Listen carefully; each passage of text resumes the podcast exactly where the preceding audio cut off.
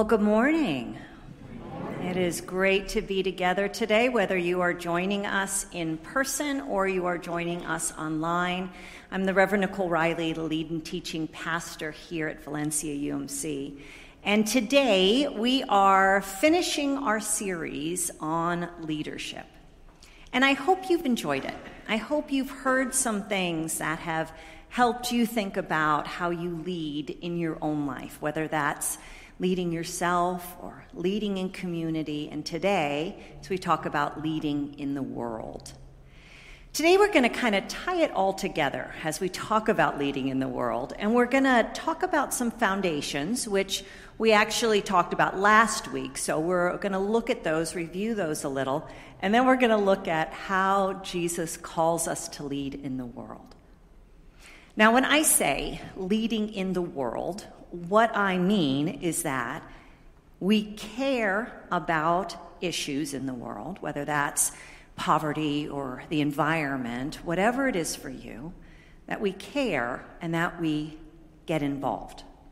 So, leading in the world is not just caring about issues, but it's also about making a commitment and getting involved in whatever way that looks like for you. In many ways, when we talk about leadership in the world, it's very similar to what we talked about last week when we talked about leading in community. Some of those same principles apply as we talk about being a leader in the world. And so, as we begin, let's start with today's text. And this is a very clear text and a very important one from Luke 12 48. From everyone who has been given much, much will be demanded. And from the one who has been entrusted with much, much more will be asked. The word of God for the people of God. Thanks be to God. Now, this scripture comes from Luke's Gospel, chapter 12, and oftentimes in Bibles they'll give us a little like a little heading about what that chapter is about. And most of the Bibles I had when I looked it up, the little heading is warnings and encouragements. Okay? And in this chapter, we hear of the parable of the rich fool. Now, the rich fool is not a very popular parable. it's not the Good Samaritan, it's not the prodigal son. It's a good parable, though, because I think it, it helps us to look at something about our human nature, something about how most of us, or many of us, operate in life. And it calls us past that. So, the story of the parable of the rich fool is basically this story. A man has many things, he has an abundance of things, he has all he needs. In fact, he has much more than he needs. And his response to this is to build some bigger barns so he can put his stuff. So, this is, of course, before self storage was such a big thing, right? They didn't have self storage then. So, he just built some bigger barns. In fact, he says to himself, Oh, this is great. I'm going to just take it easy. I'm going to eat, drink, and be merry. The punchline of the story, and one of the reasons it's not a super popular parable, is he dies that night. And in fact, his greed comes to nothing. His hoarding, his prosperity makes no difference for him at all. He's focused on the wrong thing. Jesus puts the problem this way Jesus says, This is how it will be with whoever stores up things for themselves, but is not rich toward God. I hear in this parable and also in the reading we heard from Luke's gospel that there are some important truths for us to take away, some things that are helpful for us to know in leadership. And that is this that all the things you and I are given, our experiences, our wisdom, our intelligence, our knowledge, they are not to end with us. In fact, they are to be shared, and they are to make life better for other people. I remember a time in my life when I was struggling with a situation that I thought was kind of unique. But then I remembered I had had this friend who had gone through something similar. So I called her. Now, what if, when I called her, she had said, Oh, yes, I did learn some stuff, but I'm not going to tell you. Or, I'm just too busy to really take any time to help you with this. Or, you know, I guess we all got to learn for ourselves. That would have been terrible. That would have been devastating. And that's not what she did, just so you know. Our lives and the wisdom we have is meant to be shared. And it's meant to be shared in such a way that it makes our communities, our world, a, a better place for everyone. The shorthand way to say this is you have been blessed by your skills, your wisdom, your knowledge, in order to be a blessing. God is counting on us. Last week, we talked about serving in the community, and we talked specifically about serving in the church, and we focused on four essentials. And I want to look at those again in light of what it means, these four essentials, when we talk about serving in the world. So the first one is this Leaders ask, Can I serve out of a commitment to the mission? So, whatever issue you are interested in, poverty, um, pollution, the environment, whatever it is that you are interested in, probably, not all the time, but probably, you will partner with others about this issue. You may even partner with an organization. Um, when you do that, it's important for us to learn what the mission of that organization is, to really understand who they are and what their goals are, to go deeper than the headlines, to understand the mission. So as you get involved, you know what they're really all about. Second, leaders ask Does this place inspire generosity in me? We know that when we get involved in dealing with issues in the world, that it is going to take a lot of time and energy and focus and money. And we have to be able to say, I want to be involved in this cause out of a sense of generosity to be part of making a difference in the world. Sometimes we serve out of guilt or out of fear, and those really aren't great motivators long term. We're called, like Jesus, to serve out of love, to serve out of compassion, to serve out of a desire to make a difference in the world. Third, leaders ask Do I have a spirit that is open to listen and learn? I think every big issue in our world is complicated, hard to grasp initially, takes a long time. And then just when you start to understand how to deal with it, the world can change, situations can change. You have to be someone who's willing to learn and listen. I see this with our own Family Promise in this community. Family Promise is one of our ministry partners. And when the pandemic hit, their old model, which was a model of housing people in churches, wouldn't work anymore. And so they listened and they learned. They started using hotels more. Then a house was donated to them. And this week they moved in a new direction. On Monday of this week, Family Promise of Santa Clarita, along with Williams Homes and HomeAid Los Angeles, broke ground for a new facility called Building Hope Our Family Promise. And this will include a resource center and four affordable housing units.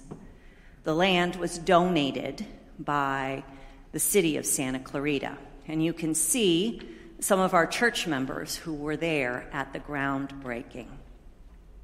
You may know because uh, earlier this year, the director of Family Promise was here, and he shared with us that as a church, we are the number one church that supports them.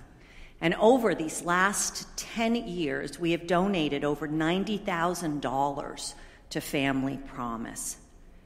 Family Promise cared about the issue of homelessness and so was willing to listen and learn and adjust how they deal with it so that they can continue to make a huge difference for people. Fourth thing leaders understand it isn't about them, it's all about God. One of the things about serving in the world that I don't think we talk about enough is that as people of faith, you and I should know that Jesus came to bring God's kingdom to the earth. Jesus, in his coming among us, started a kingdom of justice and righteousness and invited us to continue that work. I mean, many of the issues that matter to us matter to us because they also matter to God. They're issues of justice, they're issues of freedom, they're issues about people and what people need so that they might live the life that has been won for them in the cross of Jesus. This is why Christians should be involved in issues. Now, does that mean we're all going to think they should be solved in the same way? Heck no, right? You may be passionate about one issue, I may be passionate about the same issue, but we think the response, what should happen, is different. The issue is that whatever you are excited about in the world, whatever you want to make a difference with in the world, that you bring your faith to it. You bring who you are to it as you seek to address it. That's what makes the difference. Now, the alternative, of course, is just to, you know, throw your hands up in the air and say, there's a lot of issues in the world, there's nothing I can do about it. We're called to more. We're called to, as people of faith, to engage. We're called as people of faith to give our time and our energy and our money to make a difference in the world. So, these four principles, I think, are universal principles, whether we talk about serving in the community that we're part of or serving in the world. And as Christian leaders, we're also called to not only look to these principles, but I think also to look to Jesus and ask ourselves the additional question how does servant leadership work in this context of serving in the world? Couple things. And let's start with our second text, which gives us some great insight into this. It says, do nothing out of selfish ambition or vain conceit. Rather, in humility, value others above yourselves, not looking to your own interest, but each of you to the interests of the others. In your relationships with one another, have the same mindset as Christ Jesus. So, how do we have the same mindset that was in Christ Jesus? A mindset that was about love and compassion and about bringing God's kingdom to our earth. Well, a couple things we might consider. First, leaders may need an attitude adjustment. Now, I say this because if you've ever worked on a big issue in the world, you may find yourself getting super frustrated has that ever happened to you? You want to make a difference about something and you get involved and you think, why isn't this making the kind of difference I want? I've been involved with several issues during my life um, homelessness, hunger, mental wellness, and suicide prevention. And in all of these issues, when I've gotten involved and worked on it with people, I have found myself getting frustrated that things didn't change quickly enough. And there was one point where I just thought, well, forget it. I mean, this is a waste of my time. But then a good colleague gave me an attitude adjustment. And she explained how long it really takes and how it really calls us to continue the work year in and year out. Second, leaders get involved in a consistent way. So, whatever it is God has placed on your heart, whatever it is that you are interested in making a difference in this world, get involved and do it consistently. Um, I have a friend who is passionate about something I had never even considered. She's passionate about using less single use plastics. And so she has worked and then shares her resources about how to use less plastic in your homes, which then winds up in landfills. I have another friend who's really passionate about suicide prevention. And she raises a lot of money every year for the suicide prevention walk, which is called Out of the Darkness.